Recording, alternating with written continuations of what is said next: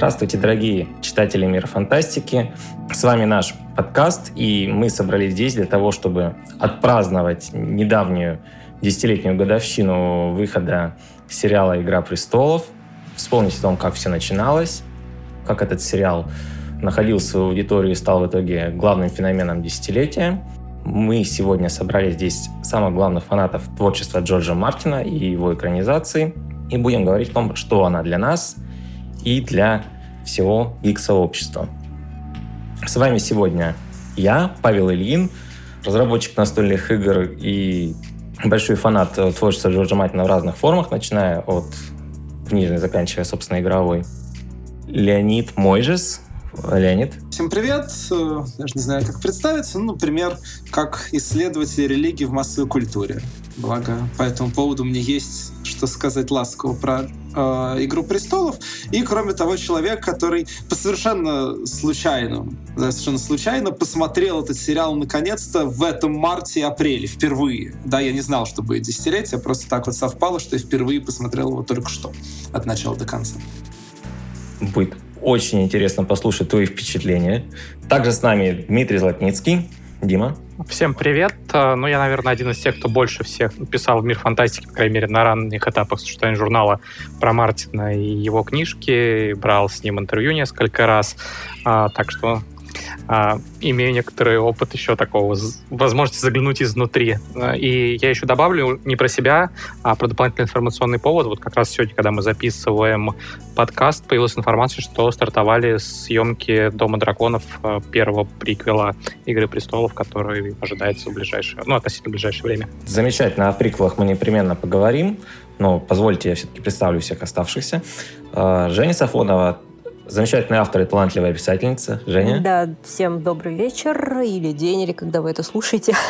Я писательница, да, ведущий редактор отдела фантастики издательства «Эксмо». Горжусь тем, что выпускаю Терри Пратчета. Ну и кроме того, мой первый лонгрид в мир фантастики был как раз про Мартина и Великие битвы Вестероса, так что это для меня тоже очень важный автор. И uh, last but not least, Алексей Ионов, человек, который держал Мартина за руку и показывал ему Россию. А, да, всем привет, меня зовут Алексей Ионов, я пил с Джорджем Мартином. Возможно, он до сих пор не отошел от похмелья. Поэтому не может дописать книжки. Все претензии направлять... Теперь вы знаете, кого винить. А, мы сегодня хотим обсудить в первую очередь именно сериал, хотя, я так понимаю, все здесь присутствующие читали и книгу. Естественно. Вот, давайте э, вспомним, как э, происходило наше знакомство с сериалом. То есть как вы вообще решили а, смотреть «Игру престолов». Может быть, вы начинали с сериала, или, или вы все-все-все прочитали, посмотрели его после книги уже. А, Леонид, я так понимаю, ты сначала читал, а потом уже много, много позже посмотрел, верно? Да, прям очень много позже. Я столкнулся с Мартином, как бы именно вот с Мартином, с его книгами в государственной детской библиотеке на станции метро Октябрьская, куда я заходил, и где был маленький-маленький закуток, который там щедро подписали фэнтези. В основном там были разные издания «Властелина колец», а, но иногда какие-то добрые люди да, там заносили какие-то вещи, там был Сальватор, еще что-то, и я просто, там был Глен Кук, и в какой-то момент я там взял совершенно просто вот с полки э, первый томик. Сколько тебе было лет? Ну, мне было даже не так уж э, мало, то есть там мне было лет 15, ну, там даже, поскольку она детская, то есть на формуле там до 18, то есть мне было лет 15-16, а, вот, я взял, ну, просто я читал там все подряд, и вот в какой-то момент там были вот эти вот издания, если я правильно понимаю, это первое издание Мартина в России, с совершенно фантастической иллюстрацией, которая не имеет, например, никакого, ну, не имеет никакого отношения к сюжету. э, на обложке, и вот я почитал, и мне очень понравилось. И, собственно, с тех пор я читал, да, там я узнал, что это вообще серия, что это такое. Здорово. Э, кни, книги это здорово, но, наверное, мы все-таки сегодня будем про сериал в первую очередь. Э, смотри, вот мне очень хочется спросить. Мне, я пока не буду спрашивать тебя пока о впечатлениях, но скажи, почему ты решил поставить сериал только недавно, если тебе так нравились книги Джорджа? Ну, немножко, конечно, здесь был такой снобизм, что как бы экранизация всегда лучше. Я изжил в себе эту установку, ну, вообще в целом, не только про Мартина, а про все. Всегда Но хуже, наверное. Да, да, всегда, всегда, всегда хуже, всегда хуже, да, говорился. А, вот. Но на самом деле я просто очень не люблю смотреть ангоинги, потому что я очень не люблю вот эту вот наркоманию. Такой, а, господи, господи, до следующей серии еще неделю, еще месяц, как же жить, как же быть э, и так далее. Вот, поэтому я в целом стараюсь по возможности дожидаться, чтобы сериал вышел весь и уже закрылся, и тогда можно спокойно, чил его посмотреть. И, собственно, как дожидался, дожидался, дожидался этого с Мартином, да и забыл о нем э, как в свое время. Ну, просто все это ушло, э, как-то чуть-чуть хайп сошел, а недавно просто вот буквально сидел, думал, чтобы нам с женой такого посмотреть, и мы решили, а что-то пропустили такой важный культурный феномен. А тут вдруг оказывается, что мы это сделали ровно на годовщину фактически выхода первой серии. Леонид, если ты не любишь смотреть ongoing и, как же ты прочел «Песню льда и пламени»? Ведь это ongoing, у которого следующая книжка выйдет через энное количество времени. И э, песня «Дай Плэм» не сильно вложилась в мою любовь к ongoing ам, потому что я же не знал, на что я подсаживаюсь, когда открываю первую книгу. Мне было 15 лет, я читал то фэнтези, которое мог дотянуться, да, я вижу книжку, я ее прочитал, вот, а потом я стал читать другие, а потом я понял, что других нет, и шансами не будет, и это, ну, сильно меня демотивировало в целом в дальнейшем еще раз подсаживаться на эту вот наркоту. А, Леонид, советую тебе почитать обязательно в ближайшее время «Имя ветра» Патрика Ротфуса и «Джентльменов-ублюдков» Скотта Линча. Благородных подонков. Я сейчас уже не так много читаю фэнтези, но спасибо. Дима, Леша, а вы, я так понимаю, уже достаточно давно фанаты Мартина. Давай я начну. Я про, собственно, «Игру престолов» узнал, наверное, где-то это был год 2000 третий, я учился где-то, наверное, в десятом классе. А, тогда достаточно активно читал а, а, многих российских авторов, в частности, Веру Камшу и Ника Перумова. Ник Перумов тогда проводил такой в Петербурге небольшую конференцию, вручал собственную премию. И там было несколько лекций от авторов, от просто журналистов, которые собрались. В частности, был рассказ про вот какие-то такие яркие, нестандартные, фэнтезийные циклы. Э, и там речь шла как раз в том числе о Хоп, о Мартине э, и о Джордане, если не ошибаюсь. Мартин меня заинтересовал больше всего. Я, правда, тогда не запомнил, как именно называлась первая книжка, поэтому пошел в дом книги Зингеровский в Петербурге, купил то, что попалось мне Мартина тогда в руки первым, это был второй роман «Битва королей», поэтому я не очень понимал сначала, что происходит. А, но, несмотря на то, что читал со второй книжки, которая многими считается далеко не самой лучшей, тем не менее удовольствие получил изрядное. А, и этот цикл стал, ну, не то, что прямо в числе моих любимых, но близко к тому. Но сериал я уже, понятное дело, смотрел а, специально, потому что знал и любил Мартина. Соответственно, когда была информация о том, что готовится сериал, что будет экранизация, то есть вопросов смотреть или не смотреть у меня не стояло, ну, я не испытываю проблем с ангоингами, что книжками, что сериалами, достаточно много их смотрю, так что, опять же, смотрел вот все по мере выхода, зачастую вот прям как появлялась новая серия утром сразу же. Хорошо. Леш, ты тоже давний фанат, да? Мне очень интересно, что Дмитрий услышал впервые о Джорджи Мартине от двух авторов, которые с тех пор тоже не закончили свои основные циклы. Ну, неправда. Ник закончил и не один. Не только Дима, на самом деле. Я тоже через Камшу к Мартину пришел. «Гибель богов 2», что я не слышал, что проходил Ну, так «Гибель богов» — это цикл, который стартовал, если не ошибаюсь, в 2011 году. «Гибель богов 2» именно. А, например, «Хранитель мечей» был закончен. Так что не вполне по делу претензия. А, ну, я, честно говоря, не помню, когда я впервые услышал о Джорджи Мартине. Мне кажется, это был год 2005 или 2006. И мне кажется, я прочел о нем в журнале «Мир фантастики» и в статье как бы не Дмитрия Злотницкого. Э, слабо помню. Возможно, это был он, потому что никто не пишет, по-моему, из 12 всех остальных с момента, когда все остальные ходили пешком под стол. Мне тогда очень захватила, наверное, первая книга.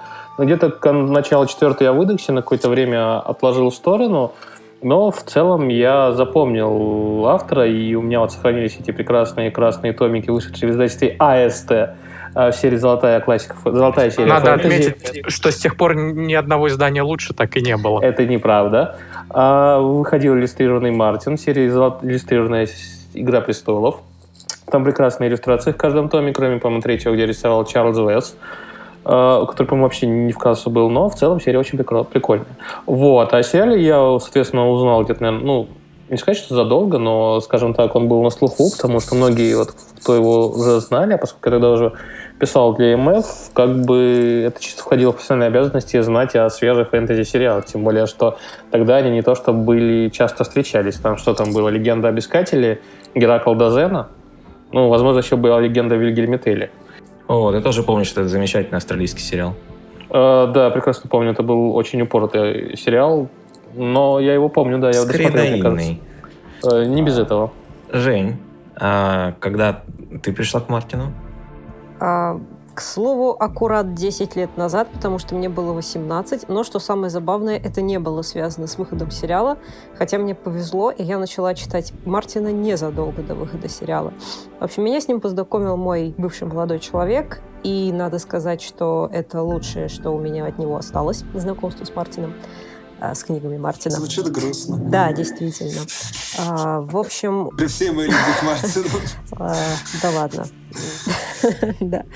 А, он меня, он мне подсунул, в общем, трех авторов. Гудкайнда, Джордана и Мартина. И Мартин оказался единственный, кому я... То есть средняя арифметическая не, не очень высокая. То есть ваша совместимость 33%. Да, примерно так. Ну, вы понимаете, почему вы в итоге расстались. Э, при ну, таком-то да, несовпадении в книжных вкусах как-то не того. Вот. А, поэтому, да, он мне подсунул Мартина, я начала читать, меня очень увлекло. Потом я узнала, что выходит сериал, оказывается, по этим замечательным книгам. И я помню, что было очень забавно, когда ну, я просто, как уже фанат книг, начала очень сильно ждать сериала и советовать его своим однокурсникам, что «О, вау, скоро выходит сериал, давайте будем смотреть». А у меня было просто такое амплуа милой, тихой девочки, отличницы, которая никогда не ругается матом, в принципе, закрывает глазки, если видит постельную сцену в кино, и вот это вот все. И поэтому я помню, как потом выходит сериал, и мальчики просто после премьеры первой серии там на какой-то э, на перемене между парами обступают меня и говорят, Женя, ты нам советовала сериал с сиськами и кровищей? Серьезно? Уважаем. Так что это способствовало улучшению моей репутации в какой-то степени, по крайней мере. Интересно, то есть Джордж Мартин для тебя был, стал социальным клеем. Мило. В какой-то степени. Вот. Я, я же сам пришел к Мартину несколько необычным путем. Сначала я сыграл настольную игру э, Кристиана Петерсона от Fantasy Flight Games. И вот... вот... Да, да, да, да, да. Вот я как раз хотел сказать, что для меня это тоже было очень важно, что когда все изменили. И только потом я прочитал. Ну, я, в принципе, и до этого собирался, но так получилось, что в игру я сыграл раньше. Человек, который посоветовал мне э, это сделать, ну, прочитать это, э, этот цикл уже почти, почти 10 лет в могиле, он успел увидеть только пилотный эпизод, и после этого скоропостижно скончался. Но он ему хотя бы понравился. Это грустная история, но так бывает. Как, собственно, в истории, связанных с Мартином, обязательно кто-то должен помирать. Прости, Вова. А, итак, Давайте все-таки вспомним, вот, когда сериал вышел, какой, какой им был. Сейчас э, в памяти людей запомнилось только вот это невнятное окончание, которое многим не понравилось, я думаю, большинству из тех, кто сейчас э, с нами записывается. А, но давайте вспомним самое начало. Какие вещи э, в первых сезонах «Престолов» вас зацепили? Как вы считаете, почему он все-таки стал таким известным, замечательным, классным сериалом? Вот мне интересно, спросить э, Лешу, который у нас очень, очень скромно э, и ну, немало и по делу говорит, но вот я надеюсь, что он сейчас емко прям э, всю правду матку расскажет про сериал. Слушай, ну первый сезон, первый, второй, ну, наверное, даже третий, четвертый. Это были сезоны, которые сняты по трем первым книжкам и которые достаточно очень близко придерживались к тексту. И это был тот пример адаптации, когда адаптировали с умом. То есть при том, что а, из книг достаточно много, много, многое ну, потрошили, потому что ну, невозможно целиком такой толстой книжки адаптировать, или даже в 10 часов. При этом суть оставалась, по большей части оставалась ну, наверное, оставалось все-таки в кадре. То есть там оставались очень необычный, очень реалистичный мир, а прекрасные яркие персонажи. Наверное, одно из самых главных достоинств сериала, которая сохранилась там до самых последних сезонов и которая никогда не, ну, не подводила создателей, это кастинг. А, это прекрасные актеры, это совершенно прекрасный, потрясающий актерский состав, и им, в принципе, с самого начала давали место, где можно было раскрыться.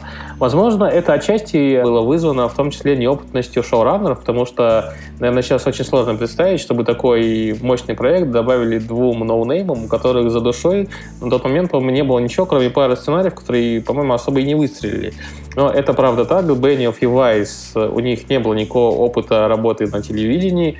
Они были там достаточно малоизвестными сценаристами, и они, собственно говоря, это тоже говорит о том, что у HBO были достаточно низкие ожидания от сериала, они добавили, доверили его производство двум новым Ну, то есть, ну, давайте рискнем, посмотрим, что выйдет.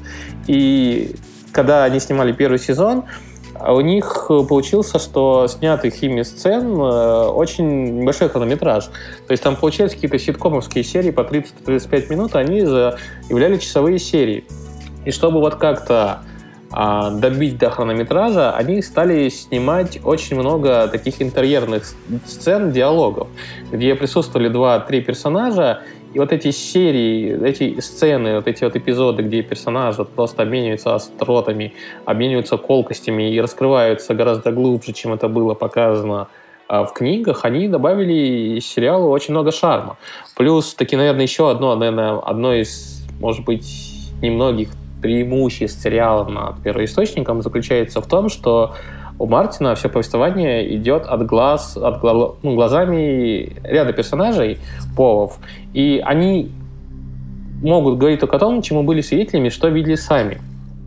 Здесь же сериал позволил раскрыть персонажей, которые Мартин никогда бы не дал э, слова в книгах, потому что они просто тупо знают слишком много. И здесь вот мы увидели, как там раскрывается Варис, как раскрывается там Мизинец со своим шикарным диалогом «Хаос — это лестница». И вот это вот все в первый сезон, наверное, прям стало таким вот откровением, тем более, что там действительно были неожиданные повороты сюжета, и хотя для многих уже читали книжки и знали, к чему все идет, мне кажется, что для кучи людей такие вот поворот сюжета, как э, казнь Эда Старка или как красная свадьба, стали просто как ушатом воды на голову, и они не думали, что, в принципе, на телевидении может быть такое какое-то серьезное шоу, они думали, что фэнтези может быть серьезным, куча людей не думали, что могут переживать там за девушку, где мои драконы, я повелительница драконов, и что для них они действительно стали такими вот родными. Ну, плюс таки, когда ты смотришь сериал столько лет, ты реально воспринимаешь персонажей как своих, как родных, и, наверное, поэтому многие были недовольны заключительными сезонами, потому что лично мне вот казалось, что в последних сезонах многие персонажи просто изменили самим себе. И, возможно, в этом был очередной вот косяк создателей, что даже если эти изменения были оправданы, их даже готовил сам Мартин, они не потрудились их как-то раскрыть.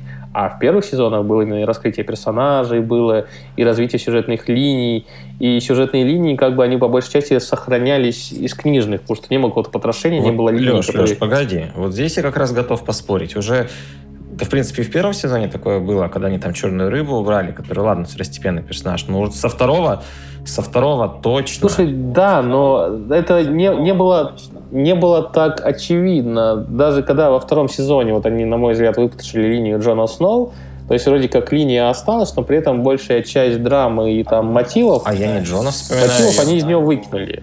Я вспоминаю Роба Старка, что они ввели нового персонажа, в которого он влюбился.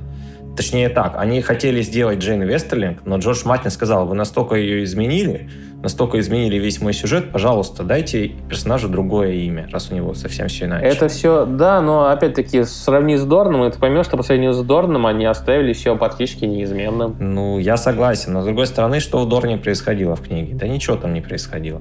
Там э, варились просто новые персонажи, которые до этого вообще не участвовали в книгах. Это да, но потом от, через них начал развиваться магистральный сюжет.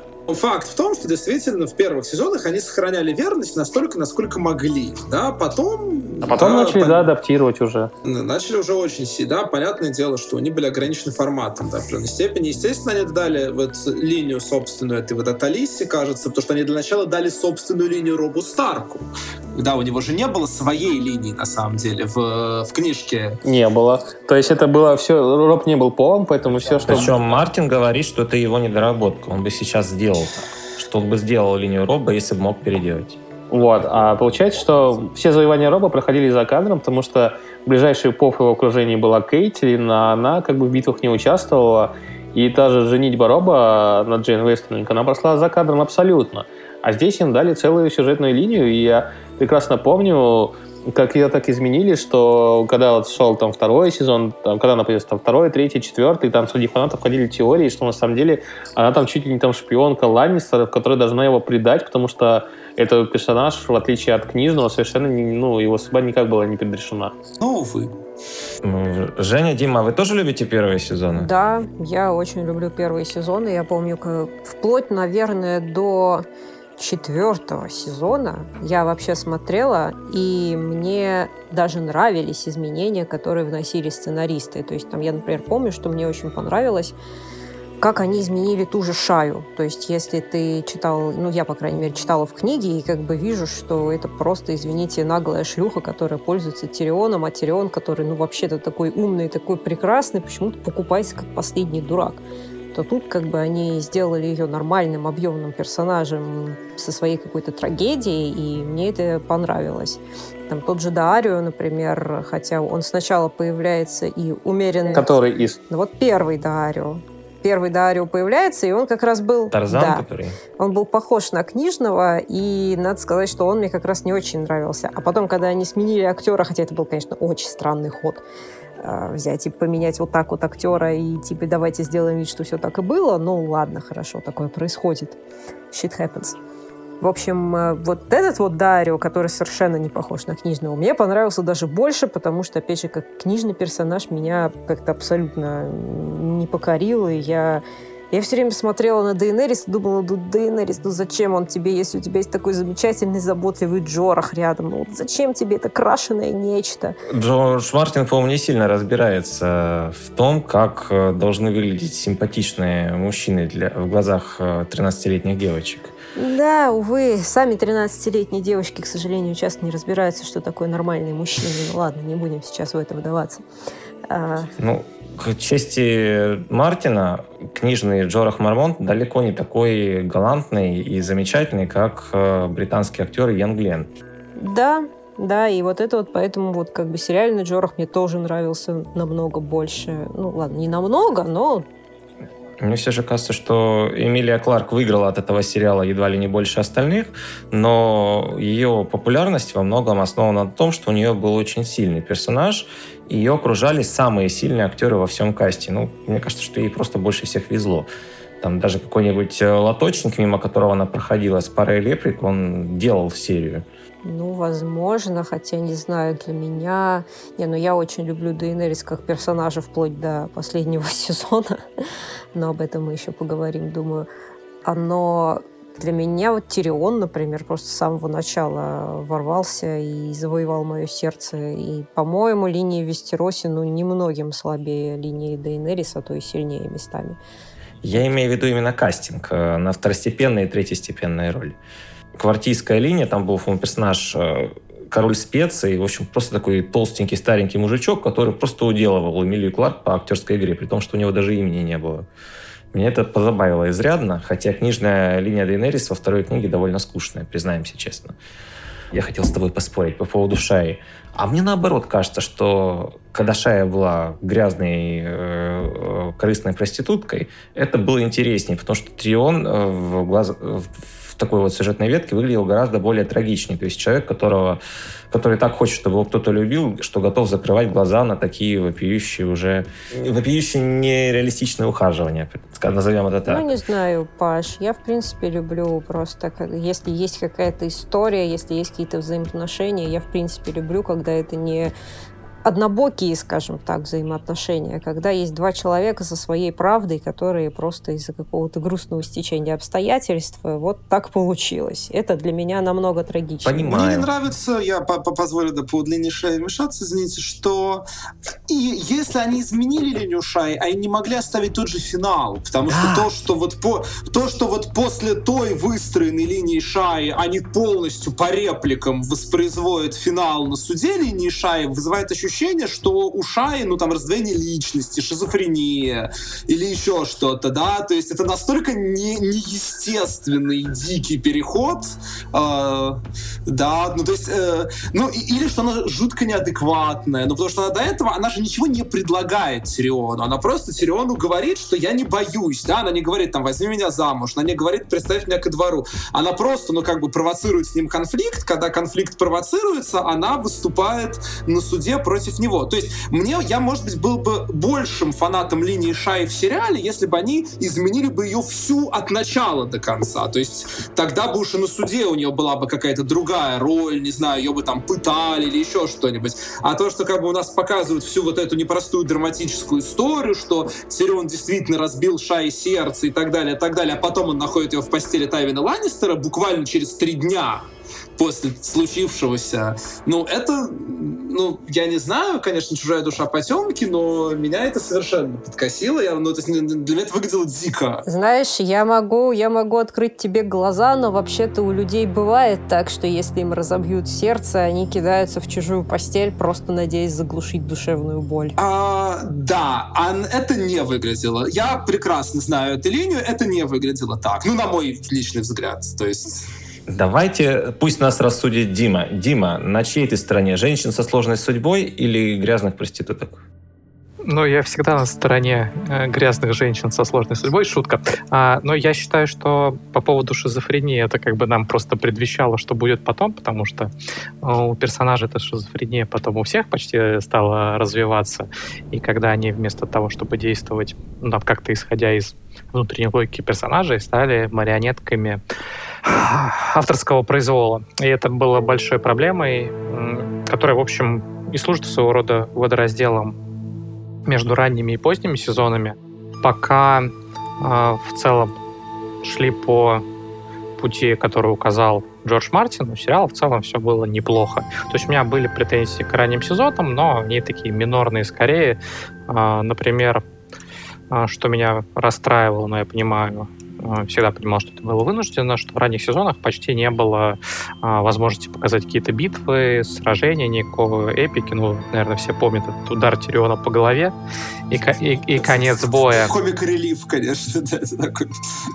Так и сам Мартин не особо любит описывать битвы. Но он только где-то с третьего тома начинает это да, делать. это был самый тупой способ решить эту проблему. Как... А, я думаю, что все знают, а, что, собственно, а, таким предтечей «Игры престолов» в свое время а, был сериал «Рим», а, который, в общем, тоже был относительно дорогим, но все равно там бюджетов на большие битвы не хватало, поэтому я, я очень люблю Рим. Я, в принципе, был к этому готов, но все равно немножко расстраивало, что эпическое фэнтези не очень эпическое получается, оно такое все почти костюмное в при дворе где-то, э, диалоговое, без экшена. Когда появилась возможность снимать эпик, к сожалению, вот первоисточника уже почти не осталось, и сериал, конечно, где-то именно в этот момент сильно попортился, потому что сами по себе, вот раньше они были ноунеймами, э, а потом они стали неймами, но талант у них, к сожалению, не прибавилось, как казалось, без первоисточника от Мартина. Хуже я бы сказал, хуже Дима. У них при этом прибавилось уверенности. Они получили премии Эмми и решили, что могут сделать не хуже. А сделали, ну, что сделали. Были уверены, что черт уже держит за хвост, а, а по сути а, этого делать не могли. И, к сожалению, вот тогда, да, сериал сильно попортился. Я прочитал довольно много интервью с э, шоураннерами «Игры престолов», и они очень часто решали сцены по принципу rule of cool.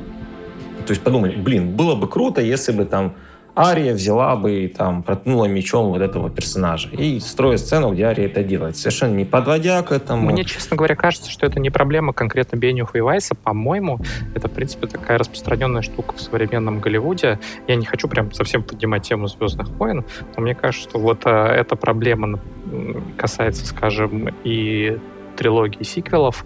И не только ее, мне кажется, это в целом достаточно распространенная беда современного Голливуда, что там а, строят фильмы, исходя именно вот из а, такой мотивации, а не а, каких-то внутренней логики мира, истории и тому подобное. Если поначалу у Беньёфа и Вайса еще сценарий был какой-то более-менее приличный, основанный на книгах, то они не боялись слушать режиссеров серии, которые довольно много могли изменить в, в конечном продукте. То есть все мы помним этот ужасный пилот, вот эти все, которые они все боятся кому-то показывать, там, который видела там, может, человек 20 вообще на всем свете.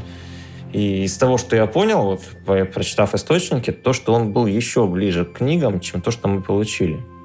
То есть в некоторых линиях они писали подстрочно, ну, вот, по сценам этот персонаж идет туда, этот персонаж идет туда, и все, все вот как было по голове. То есть они совершенно не понимали, как работать с книгами. Женя? Да я, собственно, не особо хотела вмешаться в то, что ты говоришь, но да, для меня водоразделом тоже стал тот момент, когда вот где-то, по-моему, с пятого как раз сезона очень стало заметно, что закончился исходный книжный материал, и причем... С шестого как, как, как человек, который только что это смотрел, вот пятый сезон где-то на 75% еще на книгах. Да, но вот там уже начались некоторые линии, которые, то есть поскольку там же сюжетные линии, они как бы забегали в разное время, получается, заканчивались. На, да. на 75% он да, на книгах, да. Вот. вот. Шестой уже и там вот, на 25%, там да. они заканчивают чуть-чуть, вот пару вот, линий. Да, и вот в пятом сезоне я помню, что вот э, оно началось, но я очень хорошо помню, и я не помню начало какого это сезона, но я помню вот эта вот линия, когда они заменили Дженни Пуль на Сансу. Во-первых, вот там вот я уже начала орать, потому что, извините, книжный мизинец никогда бы, никогда бы не отдал Сансу Рамси. И вот здесь вот я просто начала уже понимать, что это идет вопреки логике книг, вопреки логике обоих персонажей, потому что это совершенно... Вопреки логике сериала. Да, против логики сериала, абсолютно.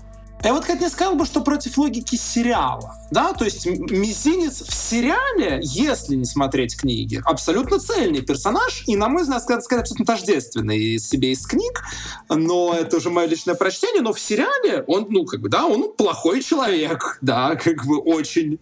А в чем резон ее отдавать вообще Рамси, чтобы потом идти выручать? А, ну, он же, собственно, описывает Санси свою логику, он как бы делает много направлений, да, собственно, все вот этого пафос, да, вот хаос, это лестница, вот это все, да, он, он как бы он мутит воду, используя разные подворачивающиеся возможности, да, а вдруг Рамси не оказался бы маньяком, да, тогда у него были какие-то другие опции, как бы, да, то есть у него нет единого цельного плана, он просто вполне справедливо предполагает, что человек э, его связи и склада характера э, тем выше может подняться, тем чем хуже окружающим. Как-то чем, чем большему количеству людей он расскажет о своих планах, чем он в сериале ага. грешит. И мне сейчас, когда ты говорил, что он просто сеет хаос, мне сразу представился на месте Джокер такой, который Джокер, говорит, да. да, я просто пес, который бежит за машиной и не знаю, что делать, если догоню. Ну, я хочу, в смысле, да, вот, вот как-то об этом монологе тут как-то помянули хорошо.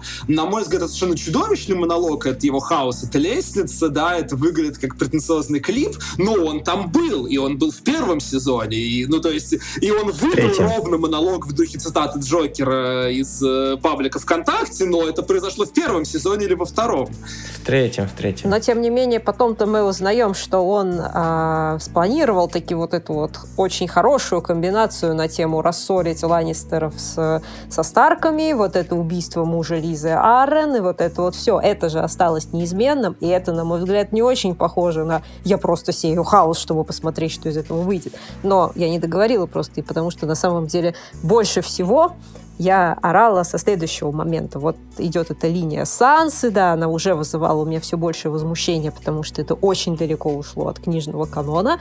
И потом заканчивается сезон на том, что они растапливают снег, вот с путем этого гениального пожертвования дочкой э, Станиса.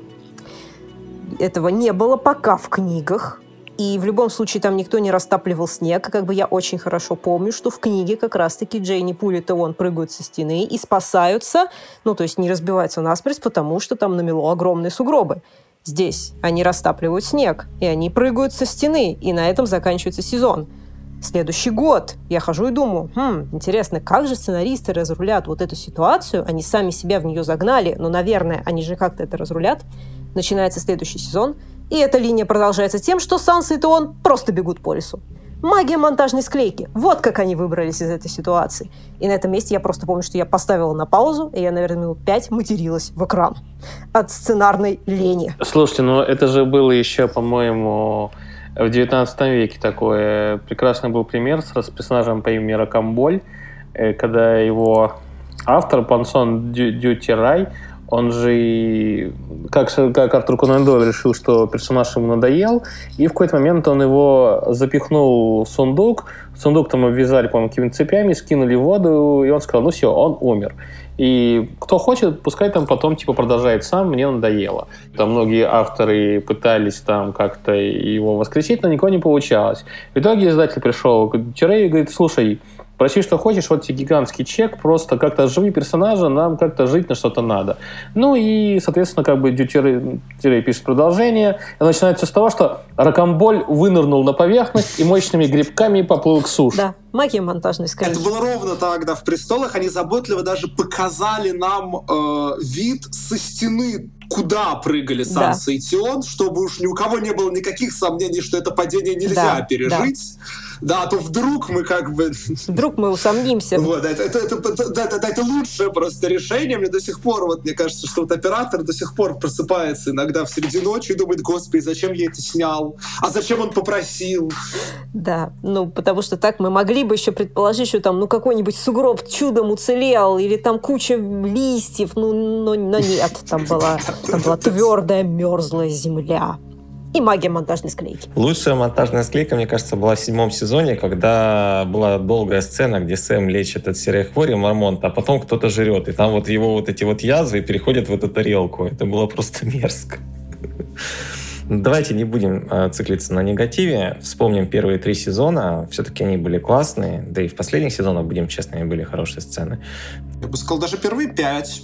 Ну, это, это общение в замке, когда они целую серию посвятили общению mm-hmm. в замке в ночь перед э, долгой ночью. Да ладно, это просто был фан-сервис на час. Ну, как бы вообще бесполезная серия. Ну, это было мило, Дим. Хотя бы это было мило. Нет, она была классная. Она раскрывала характеры многих персонажей. Она показывала развитие, на котором они... Ну, серьезно, за три серии до конца, когда у тебя там два конфликта неразрешенных, э, раскрывать персонажей самое время. Но мне кажется, у вас было для этого 60 плюс серий. Мне понравилась эта серия. Она как давала немножко подышать еще. То есть, типа, да, а, призраки, а, драконы, атака. Она вселила надежду в зрителей, что они знают, что авторы знают, что делают. Это было, да. а это был обман еще, подлый обман с их стороны. А, ребят, а какая ваша любимая сюжетная линия, какой ваш, или какой ваш любимый момент из первых сезонов все-таки? Ну, что нравилось больше всего в первых э, трех? Давайте. А, Тирион. Я вот до сих пор считаю, что у Тириона вот его звездный час — после которого персонаж как-то несколько потерялся. Это был его первый сезон, когда вот его там похищает, он там заводит дружбу с Броном. Второй сезон, когда вот он рук... получает должность его десницы и руководит обороной столицы. Вот мне кажется, что вот Тирион как там развернулся, так с тех пор ничего более крутого он не совершал. То есть дальше он там страдает, пьет, получает по морде, обрастает бородой. И хотя в концовке он вроде как ну, выплывает, вот все это как-то меркнет по сравнению с тем, вот, когда он первый раз почувствовал вот эту вот реальную вла- ну, власть, ему реально дали, он, грубо говоря, дорвался до вот этого вот того, к чему он всегда стремился. То есть он понял, что наконец-то может свои таланты применить к делу, и какое-то время никто ему не помешает, никто не будет оспаривать, никто не будет отнимать у него э, возможность вот именно творить. И вот он реально разворачивается и устраивает настоящее как бы мясо вот в обороне Королевской гавани от Войх Станиса. И, на мой взгляд, это реально был такой звездный час персонажа, и мне кажется, что потом вот Тирион просто плыл по Чечению, а тут он первый раз, когда он реально чем-то рулил сам. Дима, твой кто любимый персонаж из первых лет? Ты просто обязан выбрать Старка, потому что Леша выбрал Ланнистера. Вообще, а, мне Давос Сиорт всегда очень нравился, но там не совсем про ранние сезоны, но это если про книжки говорить, в книжках мне он очень нравился всегда. Пожалуй, пожалуй, если говорить про э, сериал, то, ну, линия Джона мне, пожалуй, нравилась больше всего, хотя она стандартно-фэнтезийная. Несмотря на его кудряшки? Хотя она стандартно-фэнтезийная, но вот э, там... Тебе нравился сам актер или все-таки то, что с ним происходило? Просто именно к Хиту Харрингтону было больше всего, по-моему, претензий из основного каста на старте. А, когда я первый раз, извините за автоп, когда я первый раз встретился с Мартином а, вживую, это был девятый год, как раз анонсировали сериал, и а, начинался кастинг. Я думал, сейчас вот он мне скажет, Дима, ты вылетый, просто вылетый а, Джон Сноу, а, иди к нам играть. То есть ты тоже ничего не знаешь? Хорошая шутка. Он мне этого не сказал, на этом моя актерская карьера, к сожалению, закончилась. Вот. То есть ты тоже точно играешь как Кит Харрингтон? А, наверное, наверное. Держишь рот открытым.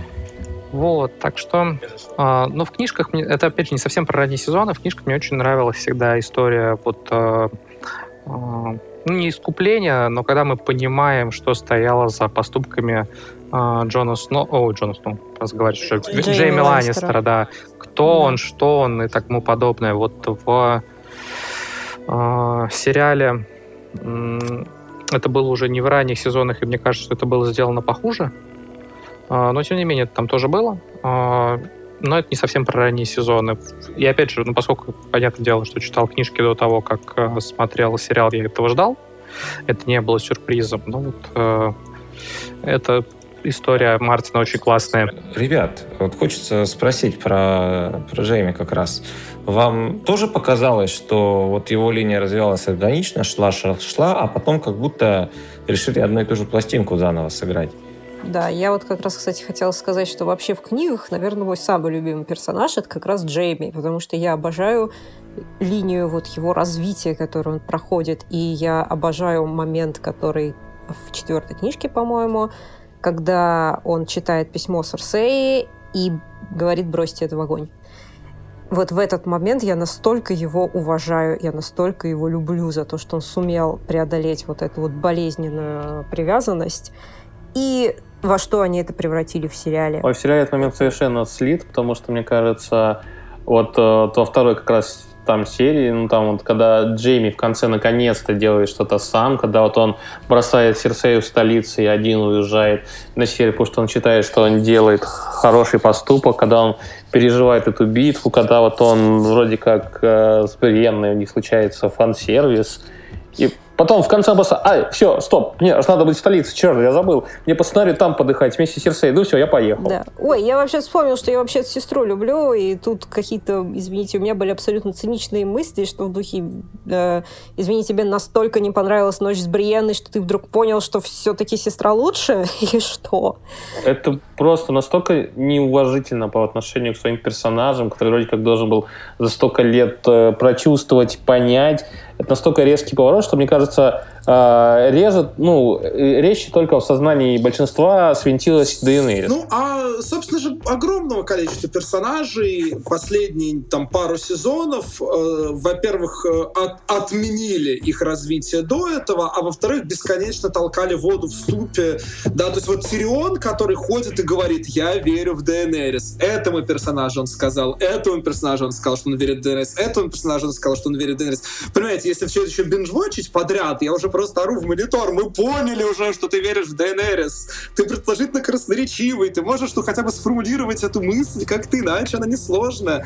Да, и то же самое, да, Джейми, действительно, у которого все его развитие обнуляется, Сандер Клиган, у которого все его развитие обнуляется, и после вот всех его перипетий он умирает в бою с братом. И там прям куча персонажей, у которых вот вся их ветка, да, вот как у Раборос, да, вернулась ровно к тому, к, тому, с чего Причем, вышла. А, извини, что так перебиваю, вот есть авторы, у которых это хорошо получается. Э, я про книжки, да, ну, Леша знает. У Аберкромби очень здорово получается иногда зацикливать истории, э, когда это и логично, и ты видишь развитие, и ты видишь поступки персонажа, которые привели его к тому, что он, возможно, в какой-то степени вернулся к тому, э, где был, а, возможно, даже на такой, на новый круг ада зашел в какой-то степени. Но это сделано автором осознанно и хорошо.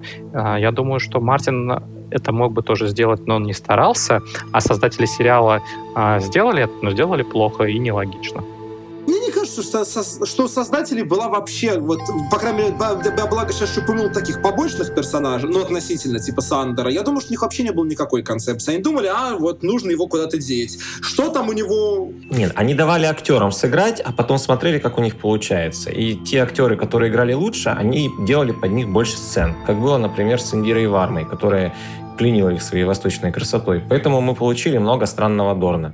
Им нравилась актриса, они писали под нее сцены. Ну, а Клиган Болл, кажется, ждали фанаты, и они шли такой вот фан-сервисом все замутить, потому что тем более все, ну куда его пихать дальше? Ну, то есть это все неверные мотивы для тех, кто историю рассказывает. хороший мотив для постановки последней серии в сериале, который был там, таким гигантским событием. В прошлом году вышла вот книжка Огонь не может убить дракона. Да, огонь не может убить дракона. Джеймса Хиберта, по-моему, если не ошибаюсь. В общем, а, он же там, это человек, который там на протяжении там 10 лет ездил на съемки всех сезонов, писал репортажи вообще загорелся сериалом там ну, где-то, наверное, за несколько лет до и был одним из, во-первых, фанатов. Он реально каждый год ездил на съемки, каждый год писал репортажи, каждый год делал кучу интервью, каждый год общался там с всеми актерами, шоураннерами. Он там описывает в том числе как, персона, как э, шоураннеры, их логику, как они работали с Дорном. То есть вот они сказали, что Дорн это важная линия, нужно ее записать. Потом они начали говорить, а потом мы поняли, что у нас что-то слишком много сюжетных линий, и нужно что-то резать. И мы начали вырезать э, сцены из Дорна. Там эпизодик вырезали, там сценку вырезали, там сценку вырезали. А потом мы начали смотреть, что у нас получилось, и получилось, что Дорн получилась какая-то хрень. Но мы начали ее и дальше резать. Очень точное описание. Получилась какая-то хрень, да. Мне кажется, что можно было вырезать что-то другое. При этом надо понимать, что автор этой книжки-то очень э, позитивно настроен к сериалу, и он такой, ну не то что пропагандой занимается, но он прям э, выступает с тех позиций, которые могли бы сами авторы озвучивать, то есть там критики нету даже. Вообще, близко. да, вот реально, это, я очень ждал этой книжки, там реально нет никакого критического осмысления, и в концовке он такой просто приводит э, интервью всех создателей, они такие говорят, а нам кажется, что что бы мы ни сняли, кто бы не снял, все равно была бы критика, кому что-то не понравилось, поэтому живите с тем, что есть, никто бы не снял лучше. Я очень хорошо помню это их заявление, да. Ну, это оправдание слабых. Мне кажется, что от начала до конца сериал был... Э, это уникальное явление для телевидения. Э, сериалом э, специалистов второго эшелона. То есть его делали вот как раз актеры, костюмеры, специалисты по кастингу, композиторы, там, не знаю, даже чуваки, которые титры делали. Они вот просто так получилось, что собралась хорошая команда. Причем не просто хорошая, а великолепная команда людей, которые могли каждый сделать что-то одно маленькое для сериала, но сделать хорошо. И на уровне прям лучших образцов жанра. И так получилось, что этим людям никто не мешал. Потому что, с одной стороны, шоураннеры были слабые, а с другой а, они делали хорошо и, и умели продавить свое видение. Ну, покуда оно было хорошим. И продавливали. Я вот думал, а что, как такое могло получиться? И потом вот, когда вот писал как раз статью про пилот, понял, что у них просто был лоббист в команде. Вот эта вот ну, дама, которая с ними обнимается на некоторых там фоточках на мероприятиях, Каролин Стросс, она у них при, приняла сначала сериал как пич, а убедила руководство канала дать денег на него, подобрала им всю эту команду, включая там Нину Голд, ветерана телевидения, которая 20 лет снимала там топовые фильмы и сериалы, подбирала актеров там. Вот, потом она над Короной и Чернобылем поработает. И э, потом она переходит на другую должность и становится еще и продюсером. То есть продолжает ему вот помогать уже на новой должности. То есть это все равно, что, знаете, вот как вот э, по, по большой дружбе, когда вам кто-то вот помогает. Я даже не знаю, как сказать это. Они вроде не были знакомы, но вот, а, она, она просто продавливала, что надо это сначала снимать, что надо давать деньги и так далее и тому подобное. С-другому не получилось. Я не могу представить себе такую ситуацию, как вот по какому-то бренду, ну, например, как в Диснее такой сериал снимают. Там будут продюсеры, там будут люди, которые будут сверху прям говорить, вот так вот нельзя, вот так вот не надо, так вот делайте. А, и, а с другой стороны, если это какой-нибудь авторский будет сериал э, или фильм, то там будет человек э, с сильным видением, который будет, наоборот, всех строить уже под себя. А здесь не было вообще, здесь ни у кого не было видения на, на старте. И все делал кто что гораздо. Простите, уже вырвалось. Вот, не ну, могу. это действительно, то есть там правда очень крутой кастинг, костюмы. Ну, про музыку все любят упоминать, да, мне очень нравятся их костюмеры, да, это, конечно, очень круто. Вот, э, опять же, и Джавади им тоже нашла эта женщина. Кэролин. И вот если вспоминать о том вот в восьмом сезоне, что многим он не понравился, но какой же там божественный саундтрек, и вот эта проходка ночного короля вот под эту вот мелодию Рамина Джавади, это же просто наверное, аудиовизуальное пиршество. Но если бы король знал, куда идет, то развернулся бы и ушел. Определенно. Ну, а, кстати, тема, под которой взрывается септа. А у меня вот никакой проблемы нет с его смертью. Light of the Seven? Да. Так сказала и Ария. Никакой проблемы. И, и все порешала. А я правильно понимаю, что основная претензия, что подразумевается, что это было типа очень легко, да? А, не, Леонид, Леонид, там претензия в том, что персонаж э, сюжетно не связанный вообще с этой веткой, с этим пророчеством, с этим сюжетом это сделал. И то, и другое, на самом деле. Ну, то есть у тебя есть страшная апокалиптическая угроза, причем, э, э, скажем так, Мартин же всегда ну, понятно, что это Мартин, а не создатели сериала, но тем не менее, что вот там кольцо, которое одним броском можно победить э, вселенское зло в Средиземье, что это неправильно, что в его мире такого нету, что в Вестеросе все сложнее, а тут в итоге получается, что какой-то заточкой реально девочка-ниндзя убила вселенское зло, которое, во-первых, 8 сезонов шло уничтожать все человечество, а во-вторых, там еще тысячи лет сидела за этой стеной и планы вынашивал, ну как бы... Зачем шло зачем планы вынашивать? Я мучительно пытаюсь понять проблему с этим. У меня не получается. Вот представь, это было бы, если бы в «Звездных войнах» Звезду Смерти не Люк Скайуокер бы сбил, а какой-нибудь... А Джавы, да, кинув просто какой-нибудь гаечный ключ за спину. Ну вот реально. Джава, которую перед этим 8 сезонов показывали, да, легко представил. Что-то еще представить? Там Джаву в каждом эпизоде показывали, если что. Да, это, были разные Джавы, у которых не было линии. Но просто я вообще не понял, понял аналогию в данном ну, ты, Но ты не знаешь. Э, в смысле, а, ну, как бы, а, я имею в виду, э, они создали план, как убить Короля Ночи. В начале серии этот план был изложен, что они его заманивают на Брана в э, рощу Чардрев, где его убивают уникальным оружием, каковых во всем Вестеросе, сколько там, штук 300. И этот план, ну, исполнился... Ну, то есть это ровно то, что произошло в «Звездных войнах» в четвертом эпизоде. Литерали. Во-первых, во-первых, тут, тут зло подыгрывает им, потому что королю ночи нет смысла их атаковать, он мог просто обложить и посетить месяц, пока бы они там он все сдохли. Он вообще мог потом. мимо этого замка пройти, имхо. И, или так. Ну, то есть, во-первых, этот ваш план дерьмо, а, как говорил доктор Быков в интернах, я брезгую и отказываюсь в нем участвовать, это, это во-первых. Во-вторых, ну, в любом случае, а, они придумали план, который позволяет читом убить э, Биг Босса вообще без проблем. Ну, то есть, ну, это не серьезно. Дим, это фэнтези, фэнтези такие сцены постоянно все, встречаются. Все всегда было не так, как в плохом фэнтези, а это... Вот, смотрите, я когда это сформулировал как-то раз, сначала «Игра престолов» э, была... Э, она подкупал по многим тем, что в ней все происходило не так, как ты ожидаешь, что будет в фэнтези. Ну, там, смерти главных персонажей, например, а, там, неоднозначные персонажи и так далее и тому подобное.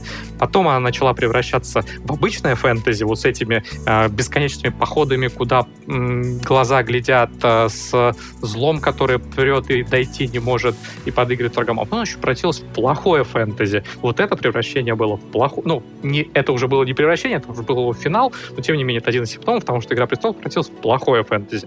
Я думаю, что нам не стоит бесконечно обсуждать конкретную сцену восьмой серии, просто чисто чтобы вот, обозначить, что у меня вообще не было никаких проблем с, со всей этой серией целиком. Но давайте перейдем к чему-нибудь другому. Я просто напоследок хочу сказать, что у меня вообще вот как раз-таки из-за всего этого огромные претензии к Королю Ночи, как к антагонисту в итоге. Чего он хотел? Почему он шел? Чего он ждал все эти тысячи лет Почему за его боялись вообще? Почему его... его боялись? Почему ему так принципиально надо было убить Брана. Они там, конечно, подогнали какие-то обоснуи, но они звучали крайне неубедительно. И это как раз-таки, да, это признак плохого фэнтези. У нас есть злое, злое, зло. Это вообще не про Мартина и не про то, с чего начинался Вестерос. Иголкой в зайца можно убить. Ну, реально. Да. Кстати, а можно Да. я просто ск- скажу и дальше двинемся, что мне кажется, что первый признак того, что «Игра престолов» превращается в плохое фэнтези, когда у персонажей вырастает сюжетная броня, и они делают не то, что кажется по логике жизни, а то, что продиктовано сюжетом. Это было в том эпизоде, когда семерка отважных персонажей отправилась за стену. Не-не-не, это было уже сильно после. Там это зара- да гораздо раньше начало проявляться. Это был, конечно, один из самых ярких эпизодов, вот этот поход за стену, но он был уже гораздо позже, чем вот все... где погиб единственный ненужный сюжету персонаж. И самое главное, что до сих пор, наверное, историки ищут ответ на вопрос, а откуда король ночи взял эти чертовы цепи. Да. Да, с цепями было смешно, это правда. Э, Давайте двинемся чуть-чуть дальше и поговорим о приквелах, которые нас ждут. Э, Снимают по «Игре престолов» много сериалов, используя другие наработки Мартина, которые... Ну, снимается пока только один, остальные планируются. Ну, да. Э, Что вы думаете о них? Будете ли вы их смотреть? Давайте так. А у нас есть выбор. Давай я начну, потому что я эту тему изначально э, поднял. А, насчет всех, э, ну, я думаю, что да, так или иначе все, которые снимут, все попробуем посмотреть. А, Дом дракона совершенно точно я жду, а, потому что э, это очень э, интересная эпоха, эпоха вдохновлен, ну вот именно в э, рамках Вестероса с гражданской войной между Таргариенами. Она вдохновлена, собственно, э, гражданской войной, которая была в средние века в Британии среди плантагенетов. А, У этой истории есть расписанная книжка, где Мартин, в общем, описывал все, что происходило. Так что есть на что опереться. У шоураннеров будет, понятно, что это другие шоураннеры, но тем не менее меньше возможности накосячить. В то же время эти книжки — это такие стилизованные под исторические хроники тексты, в которых э, описаны события, описаны э, мнения там, вот этого псевдоисторика, который как пишет о том, что происходило, даны какие-то воспоминания, э, но при этом там достаточно много простора для творчества самих авторов, то есть какими эти персонажи были, что ими э, двигало и так далее. То есть ты думаешь, получится второй сериал «Рим», да? А, то есть тут очень хорошее сочетание для того, чтобы получился классный сериал, плюс а, но это эпоха, когда еще драконы были, то есть вот а, а, для того, чтобы показать настоящему эпик, битвы а, с драконами, тут есть вот вся историческая основа. И в то время было прям полно ярких, колоритных Таргариенов, и не только, но прежде всего Таргариенов, которые прям, а, могут стать очень интересными и любимыми зрителям персонажами. А, Мне вот эти исторические хроники Мартина а, нравятся чуть ли не больше, чем даже, наверное, больше, чем его последние романы. Я возлагаю большие надежды именно на этот сериал, а на остальные, а, ну, там подробностей слишком мало, чтобы точно чего-то от них ждать. А, У меня есть опасения, что они могут, а, если особенно начнут развивать а, Вестерос уже телевизионщики сами, то получится, ну, вот как там с играми по Средиземью, когда вроде сеттинг знакомый, но что-то вот во «Властелина колец» вообще не ощущается. Ну, мне кажется, что на самом деле я хочу добавить просто за Димой, что вот «Пламя и кровь» — это один из таких вот концентрированный Джордж Мартин, когда автор писал то, что ему реально интересно, его реально перло, и вот несмотря на то, что это такая вот стилизация под такие исторические хроники, и там за 800 страниц проходит 150 лет, и все персонажи умирают даже не просто потому, что их убивают, а потому что они типа уже старые, это вот именно вот э, «Пляска драконов», вот эпизод, вот этот описание гражданской войны, по которой будет снят э, «Дом драконов», это такой вот концентрированный Мартин в чистом виде, который вот умудрился очень кратко, лаконично, но не теряя там стиля, стильно а, впихнуть вот ярких персонажей, неожиданные сюжетные повороты, гибель полюбившихся персонажей, где-то вот весит 300 страниц текста. То есть а, такая вот игра, ну, «Песня и пламени» в миниатюре, когда вот он написал события, войну, по сравнению с которой все конфликты, которые были в книгах, меркнут по накалу, по масштабам, по участию драконов. То есть такая вот такая летающая авиация появляется, и которая Причем сами драконы порой там в нескольких сценах вот э, на слезу давят тем, что вот как они вот в этом участвуют. И все это вот умещается вот реально 200 страниц, законченная история, все персонажи там, большая часть погибает в конце, но при этом как бы кто-то выживает и действует в дальнейших событиях, и это читается просто вот в лед. У меня тоже большие надежды на этот сериал. Его гораздо проще будет снять хорошо, плюс его будет снимать другая команда, которая имеет мало отношения к Винниев и Вайсу. Но мне также интересно посмотреть, что получится из тех э, идей для сценария, которые еще только в разработке. Мне больше всего хочется увидеть сериалы про заморские земли, про путешествия Велариона или Немерии, потому что я надеюсь, что я надеюсь, что HBO сделает их в другой тональности. У нас уже есть мрачная фэнтези. Почему бы не сделать эти сериалы Э, более лайтовыми, приключенческими. Сейчас не хватает хорошего, доброго фэнтези в духе Геракла и Зены. Пусть оно будет даже тупым. Во, кстати, я плюсую, вот я бы с удовольствием посмотрел на а, приключения Корвуса Вилариона, морского змея, снятые в стилистике Синбада Морехода, еще одного такого э, идиотского сериала из 90-х. Да, так он даже и, списан. У него даже был, кстати, у Мартина свой Синбад Мореход, только он Ламас Путешественник, по-моему, его звали. Но с Виларионом тоже хорошо, потому что весь мир известный оплавал. Он был, по-моему, и в Ашае, и на Крайнем Севере, и на Летних островах, везде. Слушай, так у него же даже было, по-моему, это несколько легендарных плаваний, то ли, то ли 7, то ли 9 легендарных плаваний Вилариона. Ну, может быть. По-моему, это все-таки другой персонаж был. Не суть.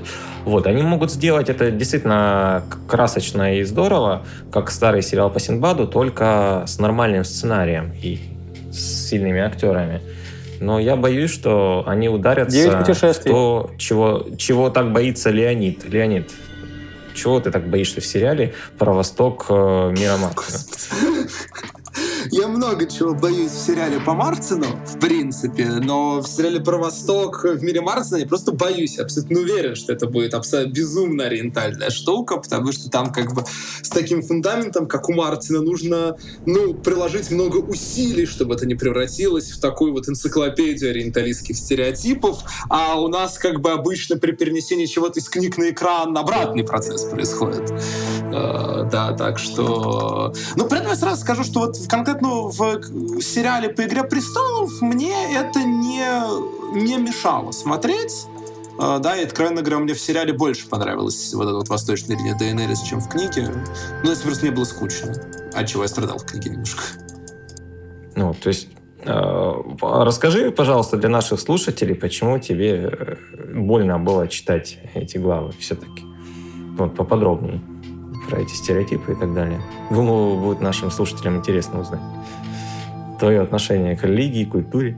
Ну, там есть много, не, ну, просто нет, здесь много разных вещей, да, есть то, почему там, да, что, ну, в смысле, ну, потому что с точки зрения Мартина, и это многократно было усилено в сериале, э, Восток — это земля людей с песями головами. Э, да, в сериале на эту тему просто проговариваются. И тогда, когда, например, Серсея перечисляет Джейми, и это цитата сейчас вольная, но, в общем, все монстры, которых мы, мы слышали в детстве, монстры на самом деле реальны. Драконы, ходячие мертвецы, дотракийские наездники.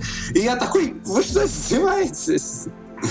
А, ну и, э, ну то есть э, вот весь Восток э, и у Мартина, и особенно в сериалах, это просто, ну вот такая колониальная карикатура не пойми на что. Причем очень забавно, что в полном соответствии с таким гипер-англоцентричным восприятием мира, которое характерно, ну в общем, для Англии, особенно для Америки, для них, например, Италия — это тоже часть вот этого странного, непонятного, загадочного, таинственного Востока. Ты имеешь в виду Бравос, да? Я имею, ну, ну, как бы, да, ну, в общем, все эти города, там они такие все полуитальянские, полу, ну, да, в Баровосе просто особенно заметно, в баровосском стиле фехтования, э, и там в каких-то баровосских костюмах и прочее. Э, ну, просто мне действительно кажется, что это не то, что, что разговор о Марсе не совсем то место, где об этом можно много говорить, потому что, ну, как бы, да, споры там, да, вот колониализм, ориентализм и так далее идут уже 20 лет. Я с удовольствием, как бы, поучаствовал бы в эфире не в одном на эту тему, но не совсем могу рассказать это быстро. Ну, а э, религиозная линия в, у Мартина, она просто совершенно идиотская. Э, то есть не у Мартина как раз, у Мартина еще туда-сюда, а вот в сериале Да, вот линия Воробьев это просто кошмар. Мне кажется, извини, но пока не очень аргументировано, пока вот есть. Аргументация легко. Там есть некоторый образ персонажа, которые как бы занимаются каким-то религиозным возрождением. Что они, собственно, возрождают? Кто их поддерживает?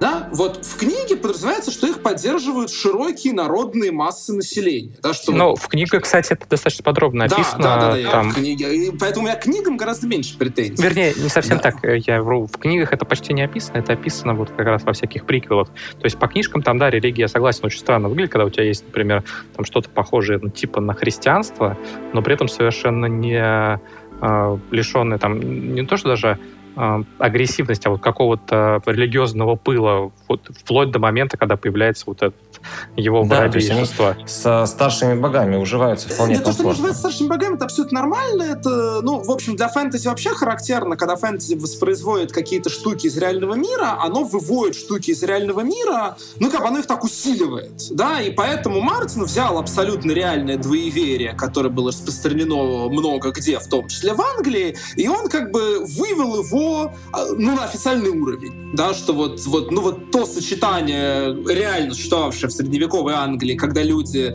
то танцевали у майского шеста, то ходили в церковь, э, да, Мартин сказал, а вот у нас это как бы у нас это официально так, да, вот у нас... э, Хорошо, а Леонид, а что тебе все-таки не нравится тогда в репрезентации линии с воробьями? С воробьями просто вообще непонятно, что происходит. У вас происходит типа какое-то религиозное возрождение. Где оно происходит? Оно происходит только в столице, оно происходит по всей стране. Во что, собственно, эти люди верят? Они верят в то, что нужно жить буквально по писанию, которое у них написано. Или, например, они верят в то, что э, да, иногда они вдруг нач- начинают выступать с какими-то эгалитарными такими замашками, что вот вообще аристократы — это проблема, там, да, и э, этот, господи, его воробейшество пугает э, королеву шипов тем, что народ поднимется с вилами и факелами убьет вас всех. Потом каким-то образом всех вот этих вот людей, которые до этого держали несколько великих домов, судя по всему, собирают в одну единственную, окей, большую церковь и взрывают там, и все. И это религиозное движение испаряется, да, то есть, видимо, подразумевается, что представители радикального религиозного движения, они как вампиры, да, если убить как бы основателя радикального религиозного движения, остальные немедленно превратятся в обычных людей. Что не так, на всякий случай. Это не так, это бред, да, это, радикальные религиозные движения так не работают, они адаптируются к смерти своего лидера на раз. А, И никакой причины, по которой Серсея пережила эту серию, я не могу придумать, даже когда мучительно долго об этом думаю. Да, почему вот Почему сразу после этого не поднялось восстание на всю Королевскую гавань, которое не закончилось смертью э, Серсеи? Ну, кстати, могло быть и наоборот. На самом деле, на ее стороне сила, если там просто неорганизованная толпа, то ее бы задавили Если вполне. Леонид, не надо раскачивать лодку. Протесты ни к чему не Если приведут. на ее стороне сила, то зачем нам сезон показывали, как она терпит это все, проходит? Нет, не, ну смотри, одно дело, когда у тебя под рукой армия, а другое дело, когда тебя от нее изолировали, ты не можешь э, э, ей управлять. Ну, то есть... Нет, э, там явно давали понять, что Воробьев поддерживает некоторая критическая масса населения, что Воробье — такой голос народа, и потом бдыщ, и Воробьев нет. При этом Воробье это еще изображается какая-то специфически королевская гаваньская штука. Во всей остальной стране о них не слышат даже. Да? Нам параллельно показывают линию с единственным, я подчеркну, единственным положительным религиозным персонажем во всем сериале, безымянным другом пса. Он, он ни слова вообще не говорит о том, что происходит в этой королевской гавани, что там за религиозное возрождение, кто вообще главный септон. Главный септон это вообще, по идее, человек не последний на всей стране, на всем континенте. Никто вообще не пикнул нигде о нем, ни в Дорне. Окей, ладно, на севере положим, в основном люди Слушай, исповедуют другую Ну, религию. учитывая, как э, тут ну, вот показано, в принципе, религия, они, в принципе, не играют большой роли э, в данном И это случае. подводит меня, собственно, к основной проблеме, что э, вообще это все совершенно такая немножко фантасмагорическая картина, потому что нам показывают средневековое общество довольно занудно. А, и нам показывают, что любой персонаж, который там говорит о религии, что там есть два подхода к религии, просто ровно два. Это либо поехавшие в край фанатики, просто вот абсолютно убитые, либо люди, которые, для которых, а, что, религия, какие боги, да, а, боги, да, они все одинаковые, что их разбирать и так далее. Кстати, извини за автоп. Я не знаю, ты слышал про автора Яцека Пикару? Э, нет, нет. Я сразу скажу, что вы перестаньте меня унижать. Я, к несчастью, очень мало читаю фэнтези. А, я, я тебе просто очень, очень советую хотя бы попробовать. Это польский автор с... Э, Которого совершенно случайно издает фанзон. А с, с альтернативной историей, а, в, как и все хорошие книжки практически. А, мир средневековый, как раз весьма религиозный. Там альтернативная история, в которой Иисус вместо того, чтобы умереть на кресте, сошел с него, покарал тех, кто его на этот крест отправил, создал сам церковь, церковь, а, весьма воинственную.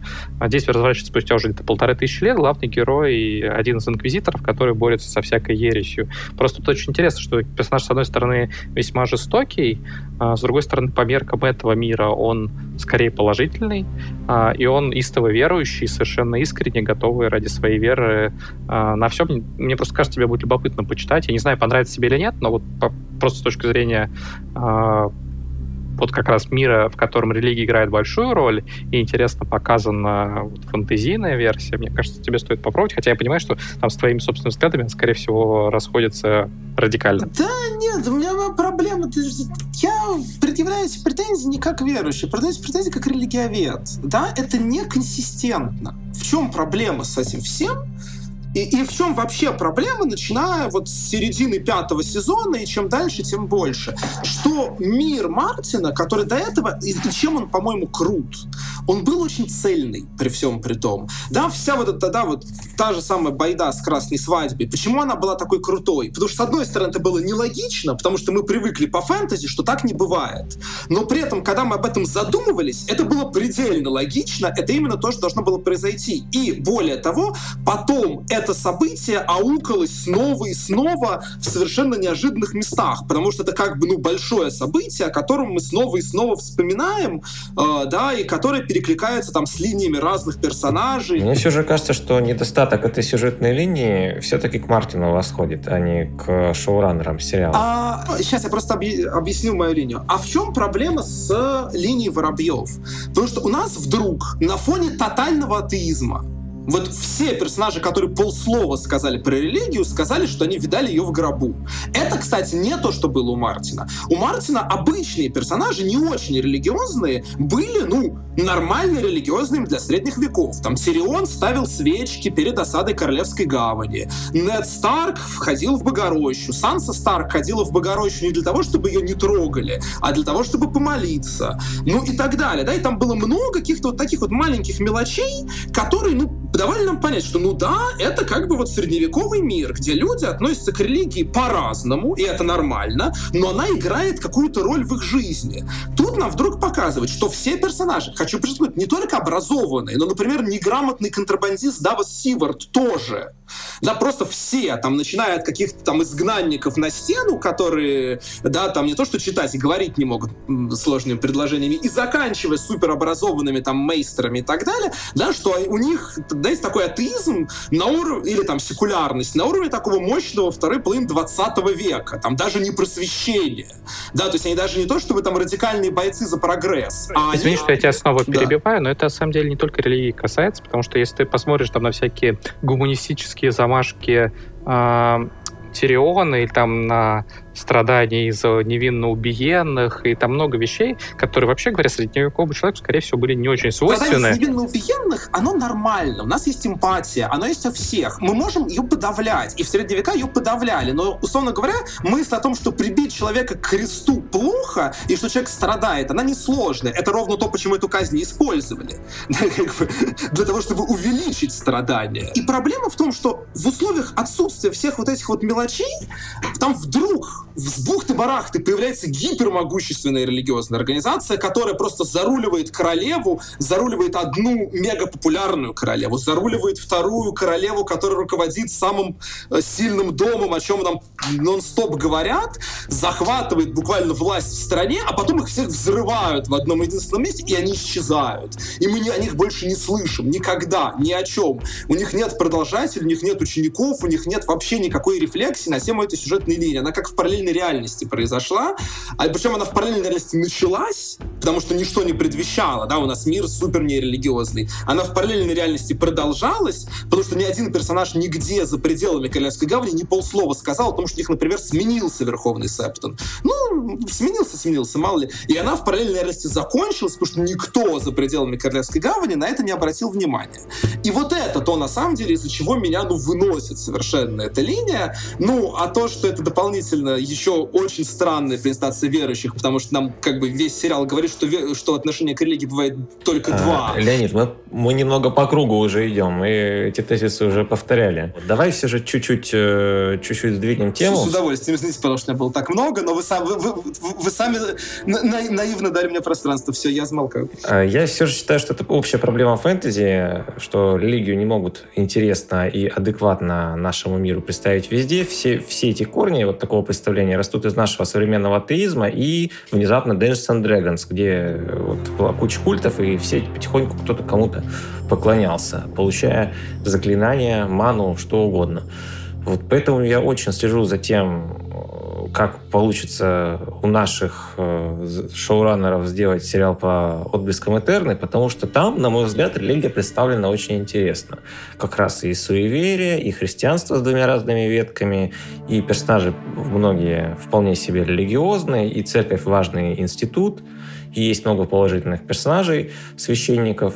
Посмотрим, как они выкрутятся. Вот как раз э, это тема, которую я хочу обсудить. Сериалы «Наследники Игры престолов». Э, не обязательно те, которые снимет HBO, а вообще как вот, э, как вот вы считаете, что после «Игры престолов» станет следующим значимым сериалом по фэнтези? Что лично вы ждете? Женя, ты давно не говорила. Вот скажи, вот какие сериалы ты ждешь в жанре фэнтези сейчас? А, если честно, я ждала тени кость, но, откровенно говоря, я знала, что это будет плохое фэнтези. Я собиралась смотреть это исключительно ради Бена Барнса в роли темного властелина. И я знала, что это будет абсолютно карикатурный темный властелин, но он будет красивый. Откровенно признаюсь.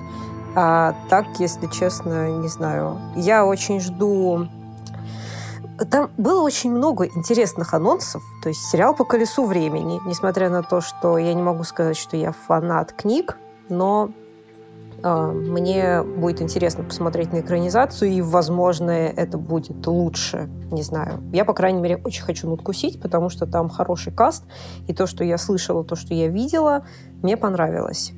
А, во-вторых, был, ну, естественно, сериал по «Властелину колец», который сейчас снимают. Я очень хочу его посмотреть, и я надеюсь, что это Мне очень хорошо. страшно за него. Страшно, вот. но я надеюсь на лучшее.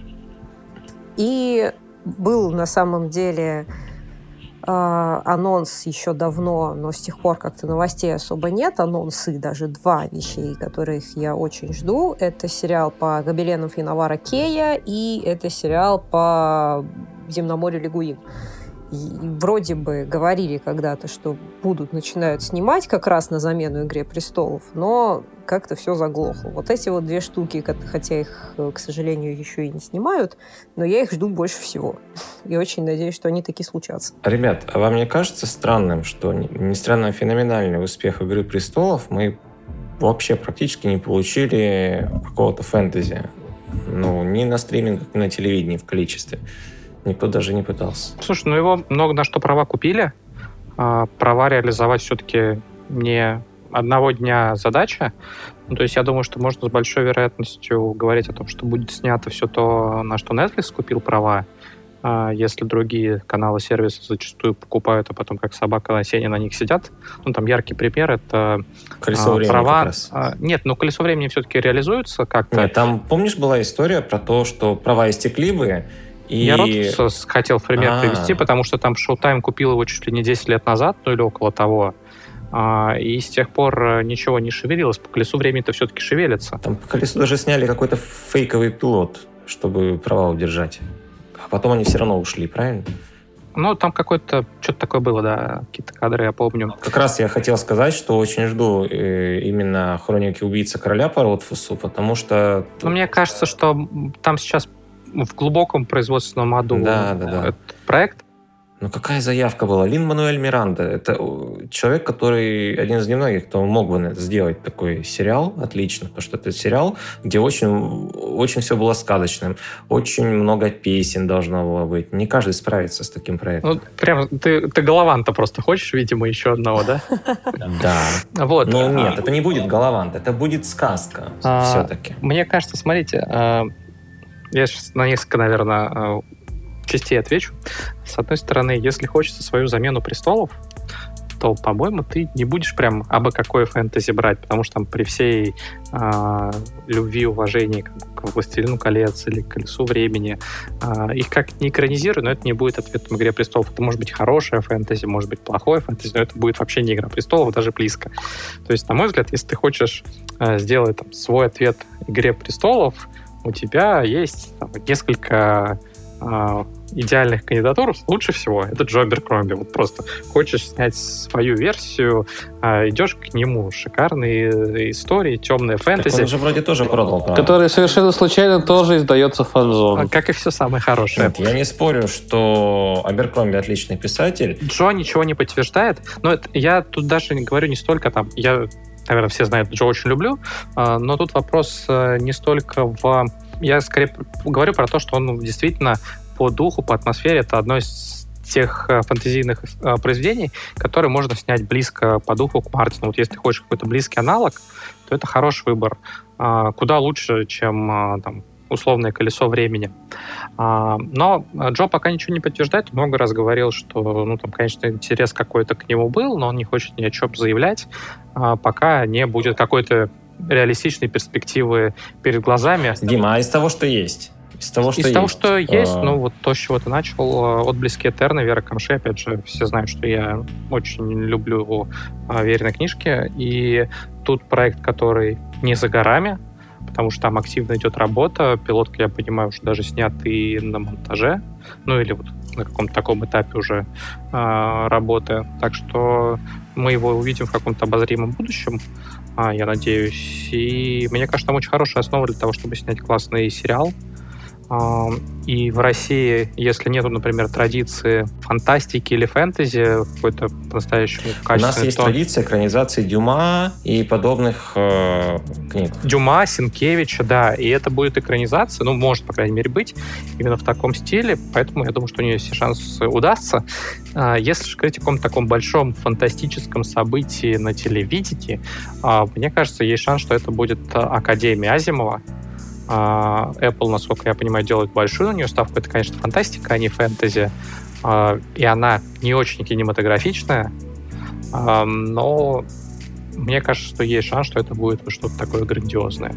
С Академией сложно, потому что это книга без единого набора героев. Это набор рассказов, антология. В сериалах, на... фишка сериала в том, что ты привязываешься к персонажам и следишь за ними, испытываешь какие-то эмоции, а там, если будет постоянно меняться персонаж, то я не знаю, как они будут это снимать. Я думаю, что, может быть, по сезонам будет, если, конечно, оно вообще будет несколько сезонов, там, в принципе, можно часть истории растянуть до больших, ну, не растянуть, а просто их сделать более детальными, подробными, посвятить там сезон на одной э, эпохе, следующий сезон другой эпохи. Я думаю, это вполне рабочая схема. Ну, про Мула, да, про Мула, например, можно снять хорошо. Как бы не, не Дилты же даже позовут. Э, мне кажется, он вполне подойдет на эту роль. Но когда еще до него дойдут? Э, там первые там, 500 лет, это там несколько, по-моему, 5-6 э, рассказов, которые, мягко говоря, сюжетом не блещут. Академия сильна концепцией, но никак не сюжетом. А концепцию голову трудно представить. Ну, я надеюсь, что Apple знает, что делает. Посмотрим. Им надо как-то привлекать внимание к своему сервису. Пока что он не показывает особо хороших цифр. Я скорее больше поверю в Amazon. Хотя сколько он денег бухивает «Властелин колец», это просто страшно. Потому что Amazon уже подхватил экспансию. Вот, кстати, для меня именно экспансия эталонная экранизация. Да, которая будет, которая будет брошена, ну, закончена на шестом сезоне, судя по всему. Она, она не совсем брошена, Дим. Там, во-первых, жирная точка ставится. Ну, а, не, в, сам, в самой ну, не жирная. Книге. Ну, такое, многоточие. Ну, хорошая. Хорошая. Там оставляют на хорошем месте это все. И именно в этой экранизации творчески доработали многие ветки, которые откровенно провисали в книгах, потому что все-таки при всем моем уважении к, к Абрахаму и Фрэнку, они писатели достаточно заурядные, но ремесленники, но очень талантливые ремесленники. И сценарии выправили некоторых вот... Я знаю еще одного автора эпических книжек, которому подходит такое определение. И, и какой же? Сандерсон. Брэндон Сандерсон. Вот Леша, А, Леша, точно, Леша хорошо. не. Нет, я его, Ну, может быть, я, его, я его люблю и начал говорить, что он а, талантливый человек задолго до того, как это стало мейнстримом. Ай, ай. Просто не мог не подколоть слегка. Я надеюсь, до экранизации Сандерсона мы тоже заживем. Он же тоже э, права продал. Китайцам каким-то, по-моему. Так и здорово. Так у него в «Буре свете» все персонажи азиаты, кроме убийцы в белом. Он специально это делал, на зло мейнстриму. Я сейчас начал читать четвертый том, пока что не особо цепляет, но у меня есть э, мысль, что я уже перегорел этим писателем. Но экранизация будет крутая, если кто-то до нее доживет. Леша, а ты-то что ждешь? Ужин. Ужин?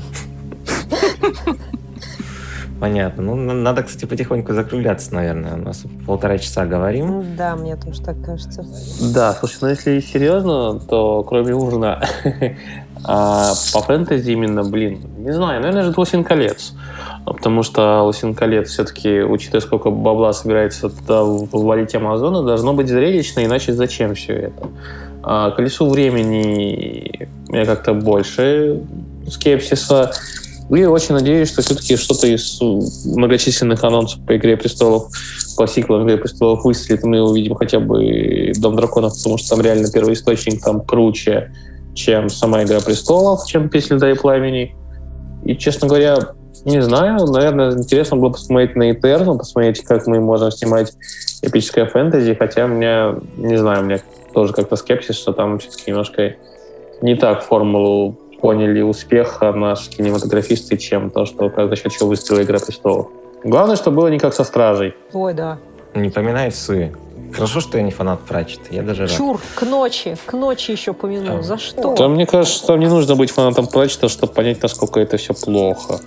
Давайте все-таки о хорошем. «Игра престолов» — это замечательный сериал, замечательные книги, вот, замечательные настольные игры. Несколько шесть сезонов вам будет все нравиться, а когда вы поймете, что что-то качество не туда, будет уже слишком поздно. Поздно. Да. И говоря о том, что реально от- есть некоторые вещи, которые заслуживают больше внимания, о которых мы не говорили, вот реально настолка по «Игре престолов», о которой вот говорит Паша, вот она офигенная, но я в нее вот отказываюсь уже играть, наверное, потому что каждый раз, когда ты играешь, и как-то раз я мне на втором, ну, я играл за Грейджоев, меня на втором ходу заперли на пайке, я оттуда не мог до конца игры выйти, у меня не было ресурсов, чтобы что-то, чтобы что-то строить.